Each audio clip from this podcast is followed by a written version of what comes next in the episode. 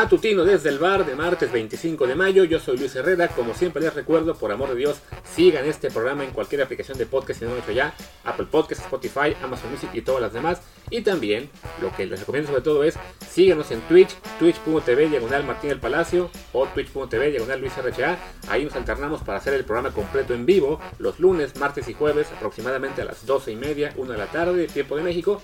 Y por la liguilla también estamos aplicando algunos viernes por la mañana. Así que síganos, estén en el programa en vivo, se la pasan muy bien, no se pierden de nada de lo que ocurre en el chat, con las preguntas, con lo que hacemos pre y post grabación. Así que vale mucho la pena que estén también ahí en Twitch o que sigan el programa también grabado, la versión en video en YouTube, en mi canal, Luis RHA. Y hechos ya todos los comerciales, hagamos el comentario de esta mañana. En este caso va a ser sobre los cambios aprobados ayer por la Asamblea de Dueños de la Liga MX y también la Liga Femenil para la próxima temporada. Primero un repaso rápido de lo que se aprobó. Eh, se decidió eliminar el gol de visitante como criterio de desempate en la liguilla, que creo que es más importante, o el que ha hecho más ruido. También se decidió una especie de estrategia para buscar un juego más atractivo, en la cual se quiere incrementar el tiempo efectivo de juego en un 15% para la temporada que viene, con la meta de alcanzar inicialmente 54 minutos efectivos por partido. ¿Cómo lo van a hacer? No lo detallaron. También se decidió eh, cambiar un poco lo que será la, esas categorías de, los, de las fuerzas básicas. Ahora en lugar de sub, sub 13, sub 15 y sub 17, se van a mover a sub 14, sub 16 y sub 18. Se mantiene la sub 20.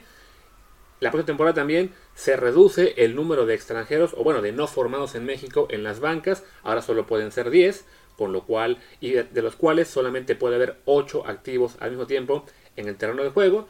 También se decidió una cosa importante que es eliminar el periodo este, el cierre de registros que había antes del mercado interno, que obligaba a todos los equipos a hacer todos los movimientos básicamente en junio y después de eso todo julio, agosto hasta el 5 de septiembre solamente se permitía hacer fichajes desde el exterior.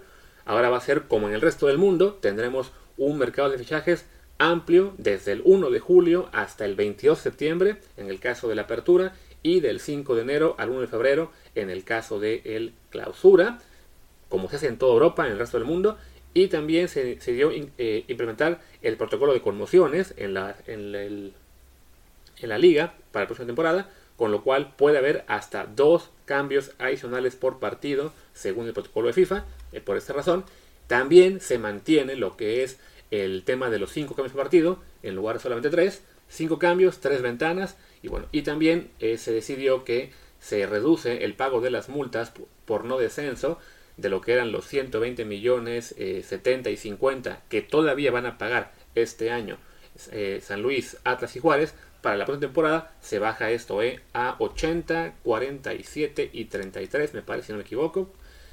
Supuestamente esto no afectará los pagos a los equipos de liga de expansión, sino que simplemente pues se van a cubrir con remanentes de la liga.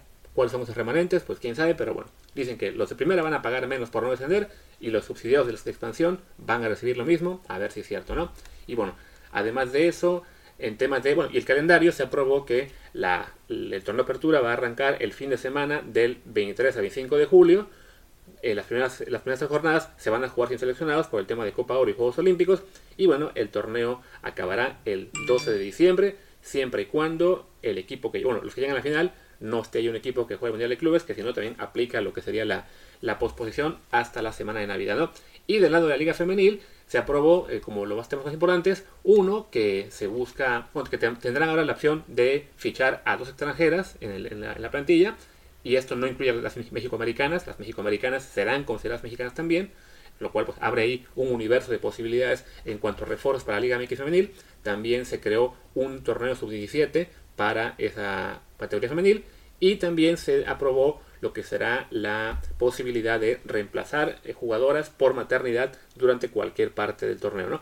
También se aprobó la creación del torneo de campeón de campeones femenil y se buscará que eh, a partir del próximo año todos los partidos de la Liga Femenil tengan transmisión por televisión y también quieren tener convenios con las ligas estadounidense y canadiense para hacer torneos con ellas, incluida una, una Campeones Cup, que es lo que se hace ahora con, con la MLS en el caso de México, ¿no? Y bueno, esos son todos los cambios, ya con eso creo que me aventé como 5 minutos, así que yo simplemente diré, bueno, los temas más polémicos evidentemente son el tema de la eliminación del criterio de gol de visitante para la, para la liguilla, y, contrario a lo que muchos piensan, a mí me gusta, francamente. A mí nunca me ha gustado el tema del gol visitante. Creo que es una falacia que se diga este, que con eso impulsa a los equipos visitantes a buscar el gol cuando les toca a ellos.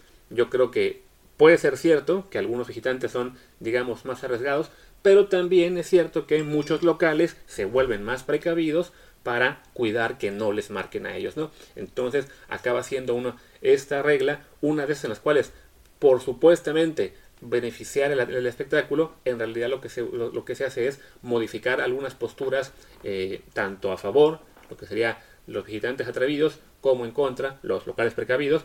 Lo vimos incluso en lo, vemos en cada liguilla, ¿no? Equipos locales que, ya que avanza el partido al 60, 70, si van ganando 1-0 o empatados 0, se vuelven también más cautos, tratando de cuidar ese tema crucial de no recibir gol de local.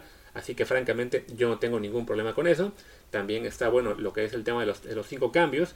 Me aventé yo ayer un, hilo en Twitter, ahí me pueden seguir en Luis RHA, donde expliqué por qué también estoy muy a favor de que se mantenga esa posibilidad, no solo en Liga MX, sino en general. Así que no me extenderé aquí.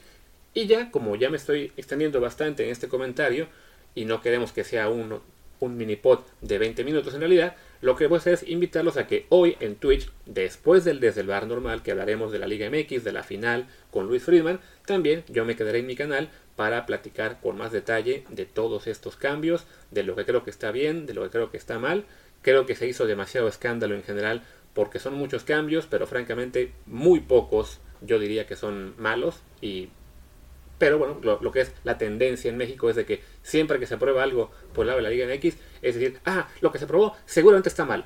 Y si el próximo año se cambia, también diríamos que está mal, aunque sea para revertir a lo que decíamos hoy que está bien, ¿no? Entonces, este, pues bueno, fue mucho escándalo. Es normal también cuando hay un comunicado con 50 nuevas reglas o por lo menos este, digamos, anotaciones en el tema de la Liga MX. También se aprobó lo que es el tema de Necaxa, que le permite tener una inversión extranjera del 50%. Pero bueno, yo creo que en general no fue una cuestión tan grave lo que pasó ayer. Lo poquito que puede ser polémico, pues ya, lo detallamos con más, con más calma en Twitch al ratito. Ahí los espero en el chat. Entonces eh, será el programa hoy a las 12 y media tiempo de México en el canal de Martín. Y de ahí nos seguimos en mi canal con todo el comentario sobre los cambios en Liga MX. Y pues bueno, ya con eso cerremos este comentario matutino. Yo soy Luis Herrera, mi Twitter es arroba LuisRHA, el del programa es arroba desde el bar pod, desde el bar POD. Pues muchas gracias y hasta el rato.